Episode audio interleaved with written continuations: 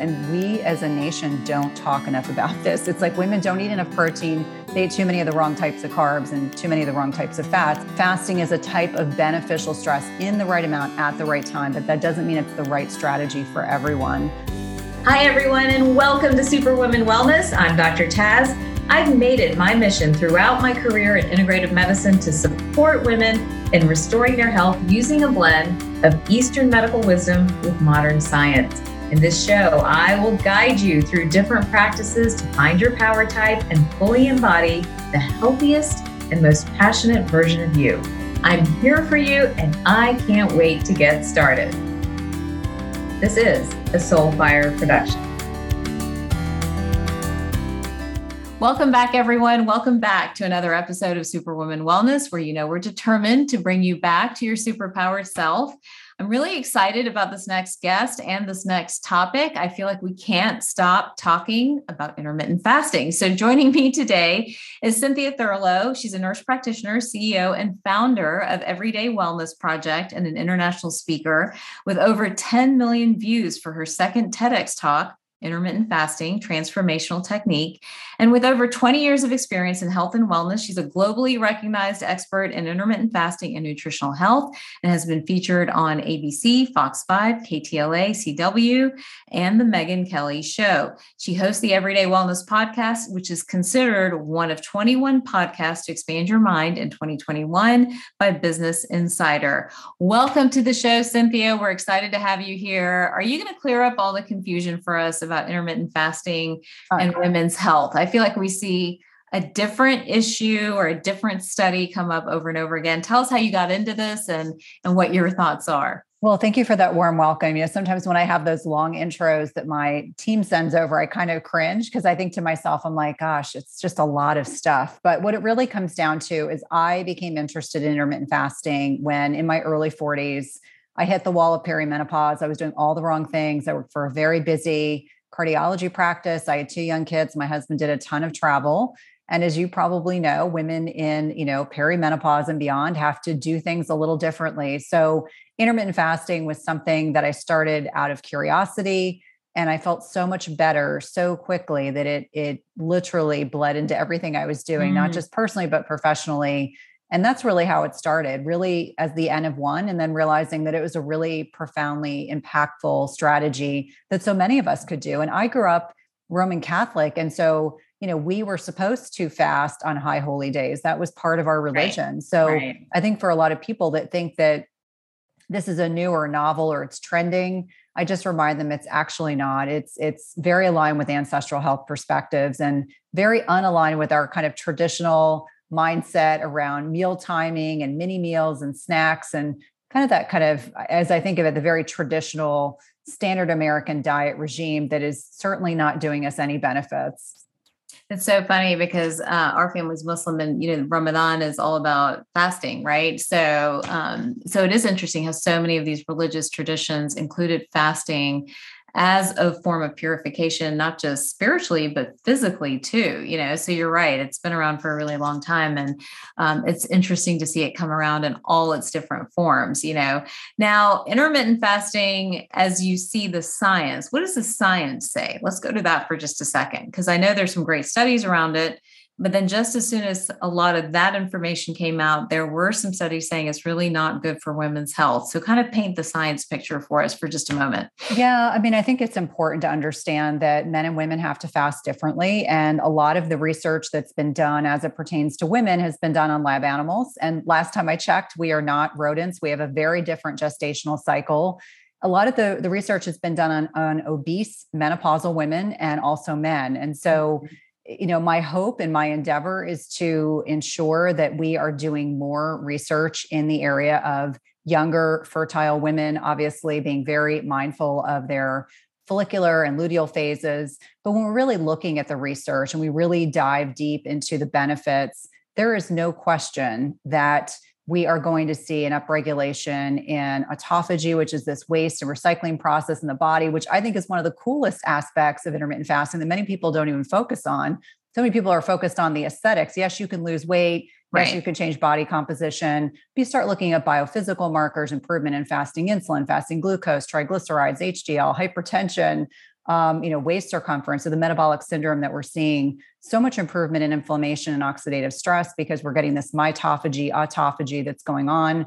Um, you know, some of the most interesting research uh, to me is really looking at brain health and cognitive disorders and the reduction in risk for Alzheimer's and Parkinson's, and then also the reduction in um, certain types of cancers, and even really good research on rem- keeping women in remission after breast cancer, which I think uh, probably almost every woman that's out there, there's a concern about breast cancer. And mm-hmm. so I have women on my team that are breast cancer survivors and they fast because they know that the research is suggesting and certainly supporting that fasting is a really helpful and beneficial uh, strategy to utilize, you know, post treatment. So again, the biggest issue right now, I think, is the fact that there's not enough research done on human women. Uh, that which has been done has been done predominantly on, you know, yeast cells. Right. Uh, it's been done on rodents and then also men and, and obese menopausal women. But I, I, do hope over time that, that our um, menstrual cycles are not looked at as an inconvenience in research, but it's something that they can embrace. Oh, it's such a great point because I think that is how it's looked at that you can't standardize anything because we're we're fluctuating all the time, but we are going to always fluctuate all the time.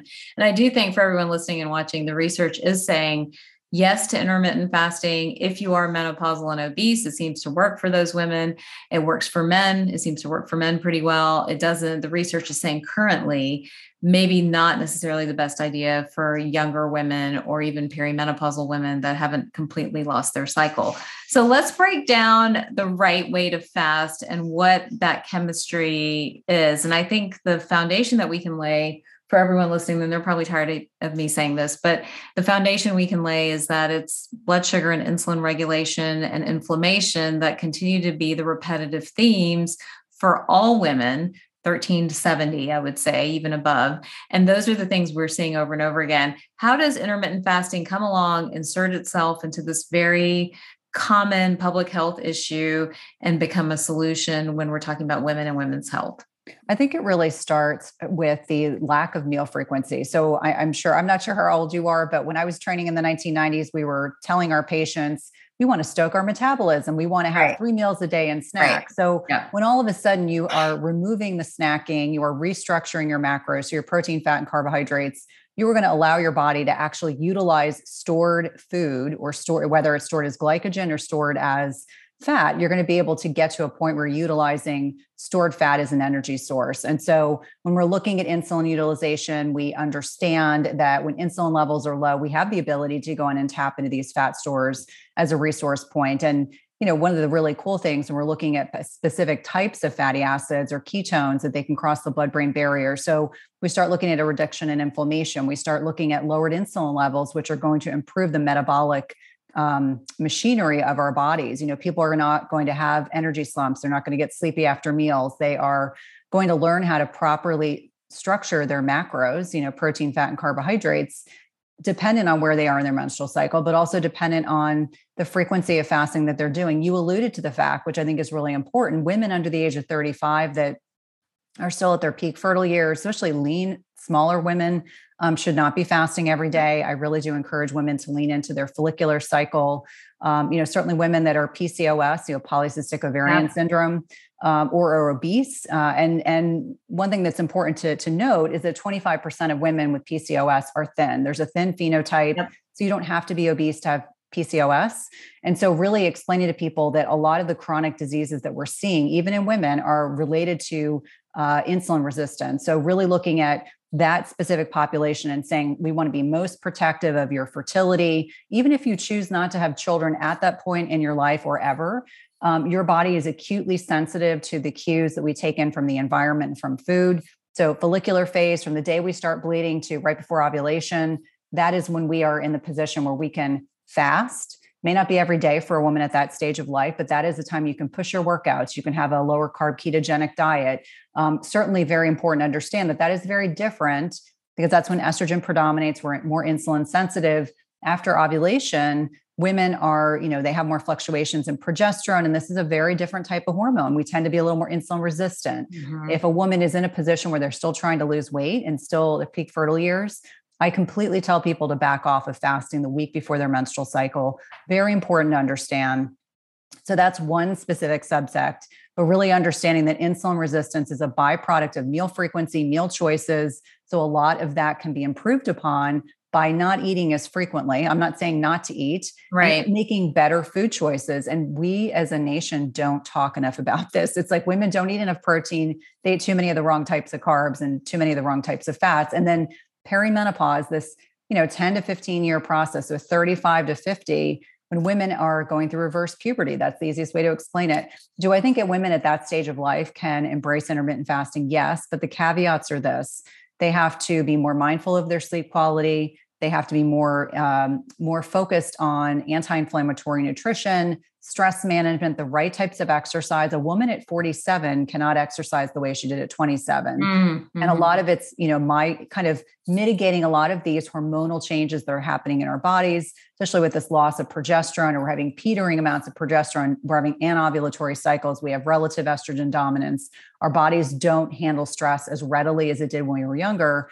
And so that can be, I call it the, you know, the reverse puberty years. There are women that can absolutely uh, embrace intermittent fasting at that life stage. However, if they lose their menstrual cycle, if they suddenly can't sleep at night, if they feel poorly, they lose energy, that could be a sign that it's too much stress for the body. And I'm sure your listeners are super savvy about the concept of hormesis, but fasting is a type of beneficial stress in the right amount at the right time. But that doesn't mean it's the right strategy for everyone.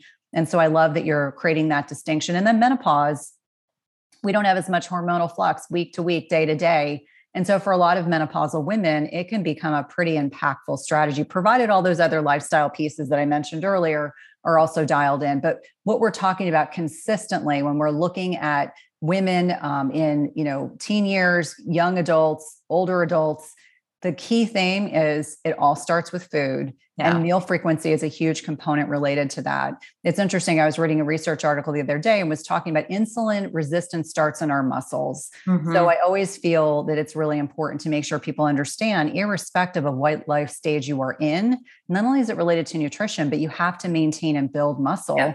because after the age of 40, we start losing it. I always say lose, it's not a question of if, but when, but sarcopenia, which is this muscle loss with aging, becomes even more important. And so that kind of ties in with that as well. The protein macros, the making sure you're getting enough protein in during your feeding window. And if you're not, you may need to change up the amount of hours that you're doing it.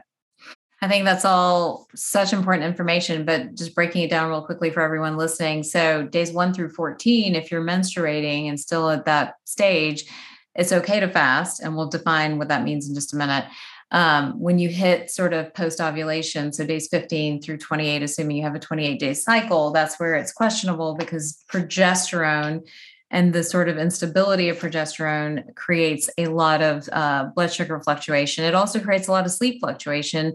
And underneath that conversation with stress and lifestyle and all that other stuff, if you're in what we have been calling adrenal fatigue, right, where you're just crashed out, that's also not a great time to begin intermittent fasting because we don't need additional stress to the body. So that's kind of what I got out of it and what I've been practicing as well is most of that in alignment kind of with what you're saying.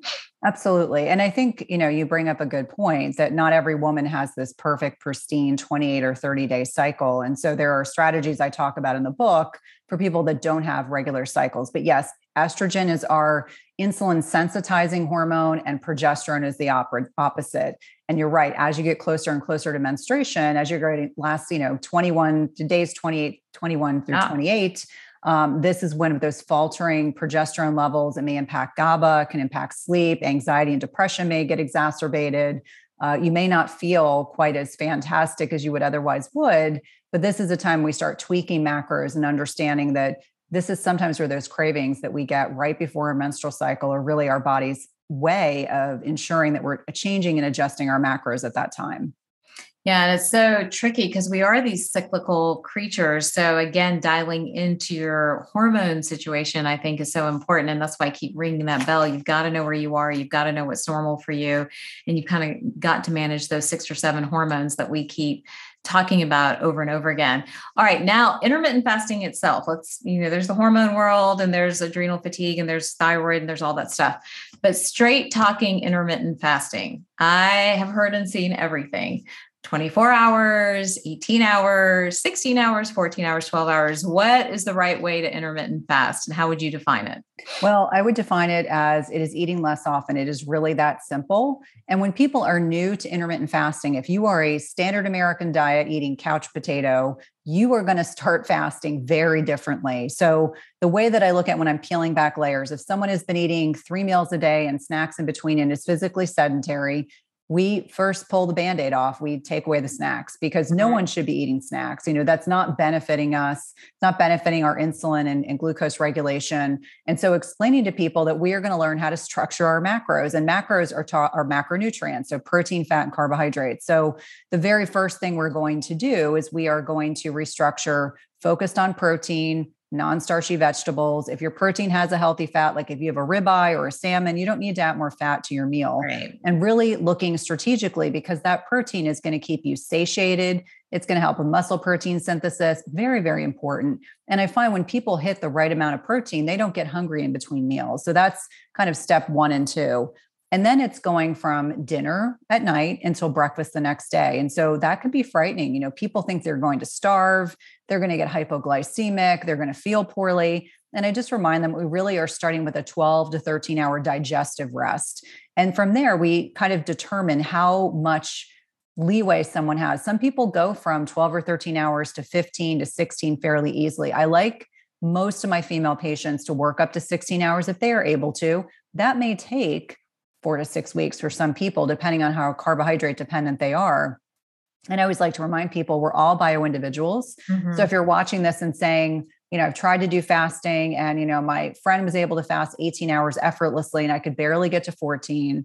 My first question is, where are you in your menstrual cycle? What are your macros like? Because those two things can really impact your success. So when I look at intermittent fasting, a 16 8, so 16 hours fasted with an eight hour feeding window is a good ideal to work towards. Mm-hmm. And as I stated earlier, women in the follicular phase can really push that, provided they're slowly working up to it, but also not apologizing for our physiology. Unfortunately, I think that's one of the things about intermittent fasting that, you know, it's the inconvenience of having a menstrual cycle, but it really that's our superpower. So right. that's a good starting point. And once someone has mastered the basics, once they are fat adapted, meaning their body can utilize both carbohydrates and fats as a fuel substrate, and that's important, then they can go on to longer fasts. But there's the law of diminishing returns. There are people who think, you know, I'm lean, I'm fit, I want to fast for three days. And I always say, you know, there, there's not a lot of good research to suggest that is going to be beneficial. In fact, the law of diminishing returns suggests that you will actually lose some muscle mass. But if you are obese, 50 pounds, you need to lose 30 pounds, you have plenty of fuel around. You can do some of those longer fasts once you've mastered the basics. And I think that's an important distinction. And certainly that's why you know your patients work with you and my people work with me so that we can carefully guide them into determining what the right strategy is for them to utilize. Such important information. And do you have guidelines on what those macros should look like? Like if you're doing a 16 hour like how many i mean some of you guys like grams some of you don't. I actually like them but how many grams of protein how many grams of carbs or fat? Like if somebody wanted to to track that what would you suggest well, I think the one thing I have learned is that we grossly undereat protein, women in mm-hmm. general. I remember, I talked about sarcopenia, muscle mm-hmm. loss with aging. That it's not a question of if, but when. So I encourage people to aim for 100 grams a day. Now, there there are probably people wow. saying, "Oh my gosh, I don't know how I could get to that. I'm eating 40." Eat more. Like, so maybe you're having four ounces of protein with your meal, aim for six, slowly work your way up. I didn't start off eating 50 or 60 grams of protein with my meals. I've been doing this for a while. I can do that. And I know exactly how I feel after I eat. I'm completely satiated. I have no issues with wanting to go snacking or doing anything else. So starting with protein, 100 grams a day, but you know the, the US RDA is is terrible. It's like mm-hmm. 0.8. Oh, yeah, yeah, it's terrible. So it's grossly under under us as we want. Um, if you if you've ever um, if you're familiarized with Dr. Gabrielle Lyon's work, she talks yeah, about one gram. Mm-hmm per pound of ideal body weight mm-hmm. that freaks people out. So i say aim for 100 like that's a good starting point. Like slowly yeah. work your way up. As it pertains to carbohydrates i think it really depends on how much weight someone is looking to lose. If you are 100 pounds overweight guess what? You really do need to carbohydrate restrict. The average american consumes 200 to 300 grams a day. And for most people it is not from uh, you know low glycemic fruit and non-starchy vegetables. It is from processed bread, pasta, rice, etc. So you really have to get real with yourself. And I'm talking about total carbs. I want under 100 grams. Mm. For some people, they need to be less. They need to be under 50 or under 75. But under 100 grams for a lot of people is a big stretch. Now, when it comes to discretionary healthy fats like avocado, coconut oil, MCT oil, I do encourage women to at least be cognizant of portion sizes because some people don't digest their fats well. I do much better with leaner meat and some plant-based fats. That's just my body. I have other people who can eat a big fat ribeye and they do just fine. Mm. So I hmm. think a little bit of experimentation is key. But when you are measuring whether it's macadamia nuts, avocado, um, coconut oil, MCT oil, lard, duck fat, whatever it is that you that you like, at least initially, I would start measuring portions because we know that fats are much more nutrient dense than protein or carbohydrates. So you don't need to have two avocados a day. You don't need to have half a bag of macadamia nuts, as much yeah. as I know they're delicious. And so, really starting with 100 grams of protein, getting under 100 grams of carbohydrates, which for people blows their mind. I'm talking total carbs, not net. Net is cheating. Yeah. Um, is a really good like first rung of the ladder to really work towards and then I find like once people realize like 100 grams of carbs is not no carbs, then we can, you know, kind of tailor it down. I try to get people to under 75. So let's uh, let's give folks some visuals. Um, 100 grams of protein. How would we get that in if we're only getting in two meals a day? What you have to have substantial protein sources. So for me, I mean, today I had two bison burgers. So uh, almost 10 ounces of protein in a stretch, but an eight ounce steak is going to get you 50, 60 grams easily. Now, did I start off with that amount? Absolutely not. I've slowly worked my way up.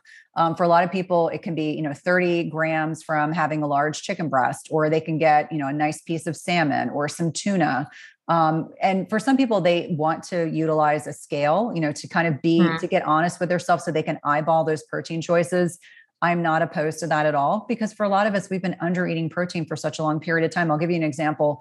My husband today, I have teenage boys, so they mm-hmm. eat everything and anything. My husband had tuna fish. He had two cans of tuna fish. That was 40 grams of protein. And he, you know, easily ate that. So don't be afraid if you are under eating protein. Don't be afraid of like, oh my gosh, there's no way I could finish a can of tuna. Okay, slowly work up to that. But when you take the junk out, when you're not filling it up with bread and pasta and rice, all of a sudden you do have room for high quality protein intake and maybe it's tracking like Cronometer is an app that i i like and i recommend. Track on your macro tracker so that you know what you're eating. Like what are you deficient in? Are you really struggling with getting your protein in? Maybe have some bone broth. Maybe you can have a high quality if you tolerate dairy there are, are high quality and I, i'm very picky about ingredients um, I don't like a lot of junky fillers. I don't like I don't like any artificial sweeteners. So I encourage people if you're going to choose to have a protein shake, make sure it is very limited ingredient list and it's not something that's replacing a real meal. If you're, you know, I'm I'm a realist. Um, yeah. I certainly have days. I'm sure you do too, where you know you're just yeah. you know trying to get your your macros in. But really, I want you to have food that you chew, you swallow, it hits your stomach, and then your body registers that you've eaten a meal because I think that's significant. So, what do you say? And this is not me, so this is not a question for me, but from probably the audience. I love how I speak for the audience and they're not here. But anyhow, but from the audience, like, okay, the whole push towards plant based foods, the whole push towards being vegan. How in the world are these folks supposed to get these macros there? I still haven't gotten my head around it. How do they get their macros where they need to be, whether they're intermittent fasting or not? Um, I, I, I have strong opinions about um, plant-based agendas and and veganism. I, I, respect people that that want to consume a, a plant-based diet, obviously, but at the detriment to your macros because most vegetarians have to consume quite a bit of carbohydrate, whether it's lentils, beans, soy, etc., in order to get those protein sources in. And I find they're not satiated, mm so they keep eating. So it really wrecks your um, insulin, your fasting glucose, because I have women track all the time. I'm like, if you can't afford a CGM, continuous glucose monitor, then you need a glucometer. Mm-hmm. And when they mm-hmm. start tracking their blood sugar, they realize, like, I really need to change things up. I can't have this massive, you know, two cups of quinoa is not equivalent to a steak. And so the amino right. acid profile is very different. Uh, so I, I, think it can be very challenging. And I, I do have a few ketogenic plant-based people in my sphere that you know work with me and they're chronically under proteined and and we talk very openly about it that I, I get concerned because they're they're thin they're middle-aged women and you know they, they feel a tremendous sense of, of guilt about um, consuming animal-based sources. And so i try to can we can we do a little bit of egg? Can we do a little bit of dairy if you tolerate dairy? So i, I try very hard. Yeah. I, I, sometimes i can get, get people to eat some fish or some lean some lean turkey or chicken. So at least they're getting some sources of additional animal based amino acid profiling.